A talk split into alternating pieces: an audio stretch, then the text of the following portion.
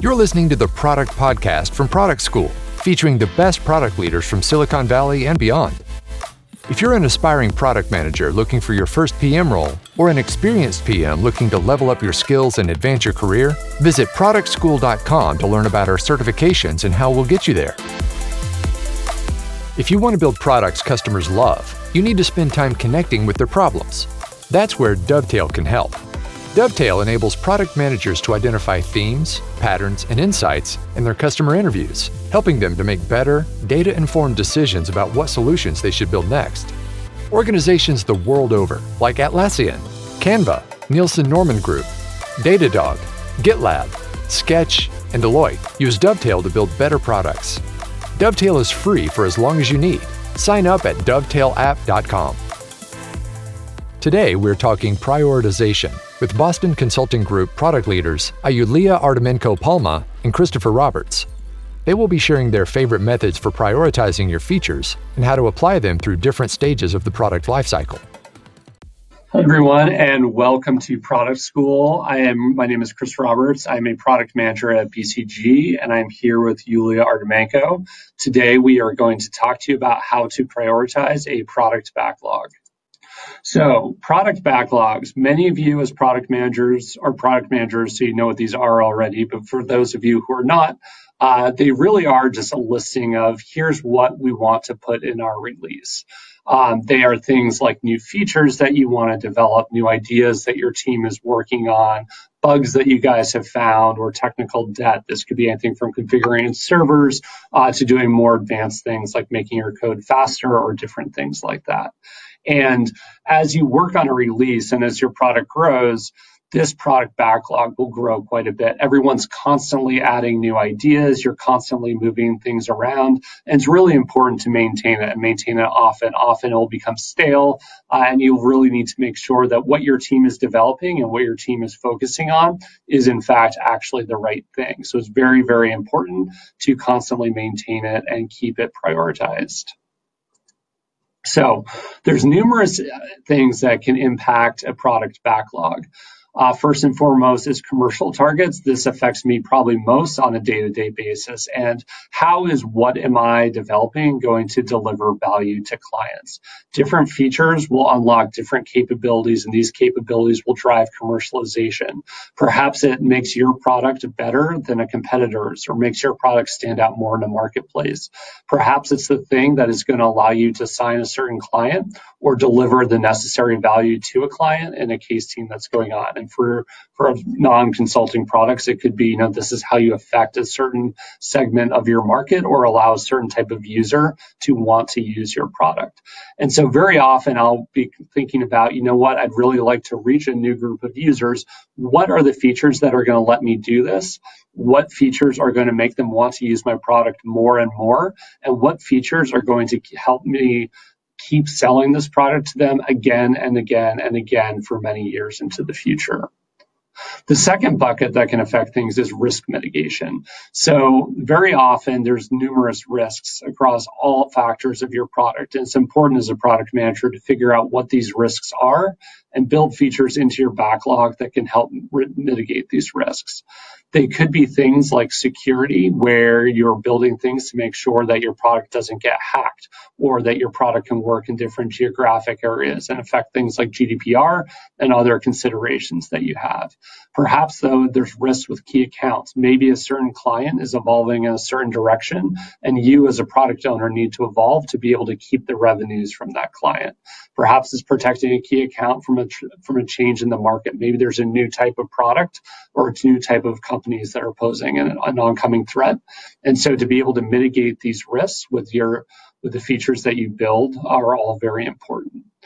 Then there's financial considerations. We've spoken about commercialization targets, which are very important.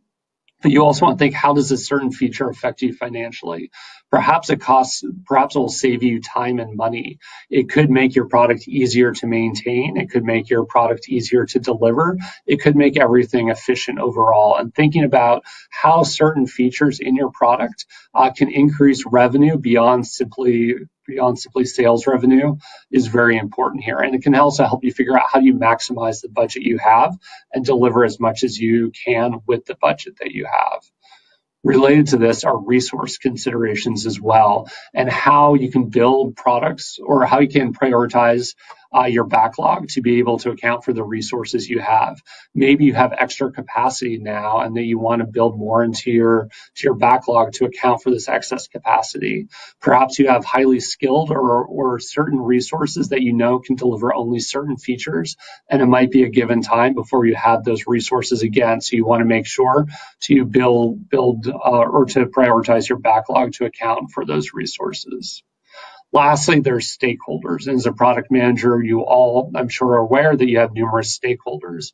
So prioritizing the backlog to account for these stakeholders is also important. Perhaps you prioritize certain stakeholders to make them happy, to make them keep wanting to work with you and keep providing value to the products that you build. Perhaps you're trying to grow stakeholders in a certain direction or grow to, to, to capture a key stakeholder and you want to be able to build features uh, to, to be able to do this.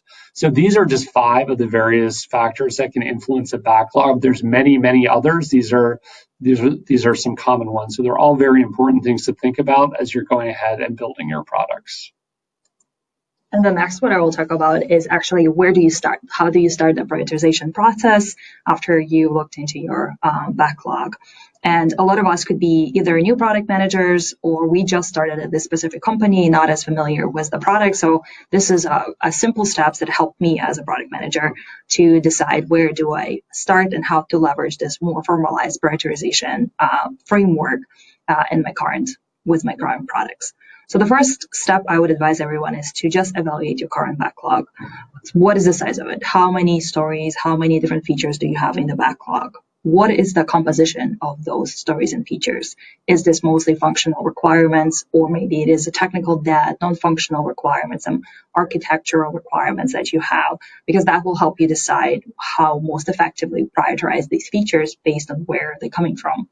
And also look into what are the sources of this backlog? Is it coming a lot from support, directly from customers, various stakeholders, delivery teams, support teams across organization, because that will help you as well. Um, who to go to with the next, uh, some of the techniques in the prioritization after you looked into your backlog and you now very familiar and know where most of your features are coming from, what type of features you have, next look into your product itself. Where on the life cycle stage your product is. Is this a new product just launched to market? So maybe you do have a very big and uh, it is quite healthy to have a big backlog for new product because you will be getting a lot of feedback and there's a lot of features that maybe some of your competitors have in the market that you also need to develop. Is this a rapidly growing product? Also very similar situation, healthy to have a significant backlog. Or is it a mature product which maybe has a little bit less of uh, specific functional features, but maybe some non-functional features or more innovative features on the backlog? So in conjunction was kind of understanding where my backlog at, what is the status of my product and how fast is my product developing, that kind of helps you to determine uh, just overall status. Next, uh, evaluate from your organizational perspective. What are the specific goals that they are trying to achieve? Are you trying to move into a new segment market? Are you trying to capture a new addressable market? Are you trying to grow as an organization, sustain your revenue? Because that will help you as well to see which features would be the most important in that prioritization process to your organization. Then you consolidate all of this into a specific list. If you're already using some backlog management tools, that's great. If you don't, try check out Trello, Aha, or even Excel, um, or just sh- uh, using uh, shared documents is a great tool because from there you will actually start using some of the prioritization methods, which we'll, we'll talk about in the next few slides. Great. So there's many, many different ways to prioritize a backlog. We're going to talk to you about five of the most common ways. Starting off with stack ranking, which is perhaps the most basic way to prioritize a backlog, working our way into MoSCoW, then going to Kano, then taking a different spin on everything with story mapping and weighted scoring. So stack ranking, probably all of you do this uh, in some way, shape, or form in your day to day, but it's really just creating a single list of features and things that need to be accomplished with the most urgent at the top and the least urgent at the bottom. When your development team goes through and starts building these, they take the first thing off the top of the pile, go through, build it, test it, implement it, and then move it to the done pile. When this is complete, they then take the next item and so forth until everything in the list is complete. So it's very, very beneficial and that is as easy of a way to manage your backlog as possible. It's also a good starting point for people who aren't very comfortable managing the backlog yet. It's very basic. You have one list. It's very easy to maintain. The other advantage to this is it helps avoid priority creep. You know what the most important things are, and they're at the top, and you know what the least important things are, which are at the bottom. Very often, you'll run into all of your stakeholders and yourself saying, you know what, everything is very urgent, therefore, everything gets the top priority, which is not sustainable for managing a backlog. Some pitfalls, though, is that is heavily biased towards the towards the, the maintainer of the list, which is very often you. So it's important to keep your objective hat to think through what is the most uh, you know, what are the actual highest priority items, not just the items that I want myself personally. And it's also difficult to, to kind of reprioritize this list based on the changing needs and requirements of your product. The next one is the MoSCoW method, and this is probably one of the most common ones used by product managers to maintain their backlog. MoSCoW stands for must have, should have, could have or would have. So the must have items are the ones that are the features that are required for your MVP. Without any of these, your MVP will, will not get the passing check mark and you absolutely need to deliver on all of these. Next up is the should have. These are the features that, that are very critical for the release. Eventually you're going to need them and ideally you would have them tomorrow. The could have items are the items that can wait. There are features that are very nice to have. They can be done if there's time with a few tweaks, but they're not critical to the product or the future success of the product. Lastly, there's the won't haves. And these are a lot of often very great ideas, but for any number of reasons, the items that you're probably not going to get to. They end up living in a parking lot for a while. Sometimes they move their way up to must have, should have, or could have items very often they just get dropped from the list uh, to make way for higher priority items. So the MoSCoW method is great in that is very again very straightforward and easy. There are four buckets of items, uh, and everything is broken down quite easily into these categories. It also helps determine the scope of the release. You know from from the from the estimation exercises how long it will take to develop all of these items. You know what is clearly going into your release, and you'll know how much time it will take to deliver your release. It also lets you work with the capacity that you have and be able to make sure the proper timelines are put in place. The problem, though, is that it is very subjective. And like I mentioned in the stack ranking, everything very often gets pushed towards the must have category. So be prepared to do a few exercises reprioritizing some of the must haves into should haves and could haves. Product managers spend a lot of time talking to customers. Dovetail helps turn those conversations into better product decisions. With a highly accurate transcription engine and a suite of powerful analysis tools, thousands of product managers use Dovetail to make better, data informed decisions about what solutions they should build next. Organizations the world over, like Atlassian, Canva, Nielsen Norman Group, Datadog, GitLab, Sketch, and Deloitte, use Dovetail to gain a greater understanding of their customers and build better products. Try now for free at dovetailApp.com. Next, we'll talk about Kano model. Kano model focuses priority on user-centric features. This is a great approach to use when you're working with a new product. So you have a very significant backlog of features and you need quickly understand where these features stand, which are the most important one, which are the least important, how to focus your priority. With Model, you would start by actually doing some customer research. And that can be done by actually pulling and asking your customers through a survey as an example to rank features based on what they allow, what is surprising them, what they just like, and what are the kind of expected features that they don't really care about. Um, Or you can also leverage different idea forums or sources of customer feedback that you already have as an organization as an input to that research. So once you have the insights, how do customers feel about the specific features and how do they rank them, you kind of segment these features based into the three different uh, clusters and categories. Basic needs. So basic needs would be something that the customers do not really um, care that much about. These are basic functionalities, something that everyone is taking for granted. Uh, an example would be if you are, as an example, using Instagram, right? Adding a photo or being able to take a photo, that's a basic functionality. You just need to have it, but you wouldn't just buy a product to have that specific feature. Second category in the second cluster would be the satisfiers. These are core for product functionalities that um, kind of define the uh, user experience um, of the customer throughout the product. Satisfier feature could be something like filters when you're using Instagram or Facebook or any other app, right? So filters really create and shape the experience that you have, but it's also something that your competitors might already have in the market. It is not basic features just yet because there's some innovation in each uh, type of that, that filter that you use.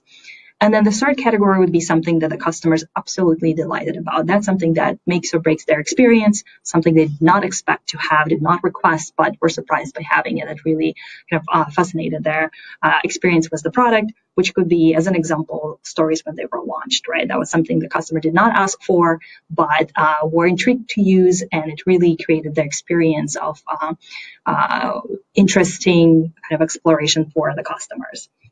So the, all of these categories will help you quickly understand where does each specific product feature stands in the backlog. Uh, the benefits of this method the, using Kano model is that it helps you quickly get there, right? So you not only uh, segmenting the features into backlog and in order of the priorities, but you're also understanding what is really important for your customers. So you are being very user centric and you're giving the voice to your customers in this case it also helps you identify some of the opportunity gaps. Maybe something wasn't really on your radar, but customers are marking it as super important for them. So it gives you kind of a good understanding. Uh, maybe some of the features you didn't initially thought uh, your hypothesis were not as strong against developing. But there are pitfalls to this method, and some of the examples that I brought up show you how uh, it doesn't really account for the time, right? So stories as an example maybe was a delighter feature when it was initially launched, but it is not a delighter feature now because a lot of applications like Snapchat and Facebook are using uh, the same uh, similar methodology. So it kind of becomes more like Satisfier. And essentially when there's something new comes up, it will become a basic need. So you really need to make sure that if you are using Kano model, you are taking into consideration the time impact. So you are actually consistently reevaluating the features. And also another thing to consider is because it's an input from individual customers, it might be difficult to consolidate if there are conflicting opinions about certain features. Some people might consider that basic, some people might consider that a lighter based on individual customers. So uh, I would advise you to actually segment the data that you receive from customers based on different audience types or maybe uh, different user personas that you have. That will help you kind of make it a little bit more objective and um, finalize the final numbers. Great. Next up is story mapping. And story mapping is a little different way to prioritize your backlog. Story mapping is all about helping, especially during an MVP, walk through all the phases of, of a project. So very clearly here an example, you have getting up in the morning. So you get up, you get ready, and then you go to work very clear steps along a process that can then have all of the features split out underneath them and have everything involved with getting up actually be broken down to turning off the alarm clock, snoozing, getting dressed, uh, and taking, you know, getting getting your outfit ready for the day. And so these are very, this is a very useful approach. And when you actually are trying to figure out what is the user journey that I'm looking into and how do I want to build the stories associated to it. So one of the biggest strengths of this is it makes it very easy to work with non-technical stakeholders. They get it. They look at what stories are happening and they get the stories that are associated with them. It's much harder to do this with something like a MoSCoW method or, or a stack ranking uh, where it becomes where things become a little camouflage and less clear. Uh, it also very clearly communicates the product goals and the vision, uh, and and it lets you take something that you can communicate with everyone around you to say, hey, here's what I'm building, and it lets them quickly and easily understand it. Some pitfalls, though, is that's a very user focused approach. So very often, a lot of things get kind of ignored uh, or forgotten, like technical debt uh, that you have to do, or how complex some of these things are in relation to other things. Uh, and the other thing is, if there's rework that's required, uh, it can lead to a little bit of ambiguity and a little bit of pain points as you kind of move things around and figure out how to best do things. Next method we will focus your attention on is weighted scoring. And weighted scoring, it quantifies business value of, a, of each feature in your backlog. In my personal experience, I actually combined weighted scoring with Kano model. So at first I did the segmentation through Kano model, kind of understood what are my delighters, what are my performers.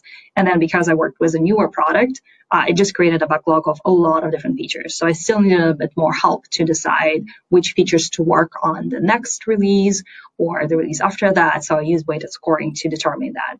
In weighted scoring, what you do is you pull all your uh, features into one specific list, and then you determine a criteria how you're going to evaluate these features. The criteria, some of the common criteria that I would recommend using is impact on the revenue, perceived customer value, uh, could be also some strategic value to your company. And then the second uh, portion of it, you will look from the uh, implementation perspective. So what's the difficulty of implementation or implementation efforts? What are the risks associated with it and the cost that is associated with implementing the feature.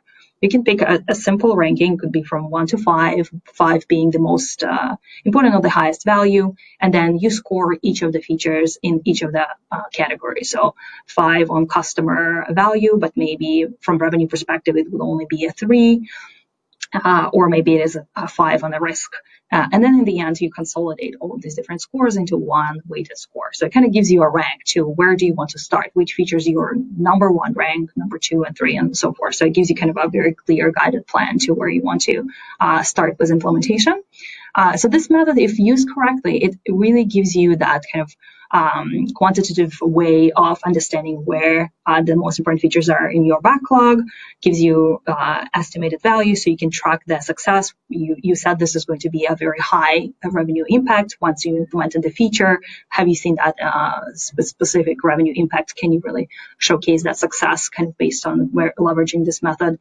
It can also be used to create strong relationship with your um, stakeholders because it is a transparent method. If someone is asking you why is this feature not being developed, you can really show them your model and say this feature, you know, is very low. It does not provide any significant uh, impact on revenue. It is not something that customers value. It's low in risk, as an example. So this is the reason why it is not prioritized yet, which kind of creates more functional and constructive dialogue with your stakeholders. It can also be a great input into the model as well. If maybe it is higher higher under risk, but you didn't consider that. So they will be able to give you that insight and feedback so you can tweak and refine the model.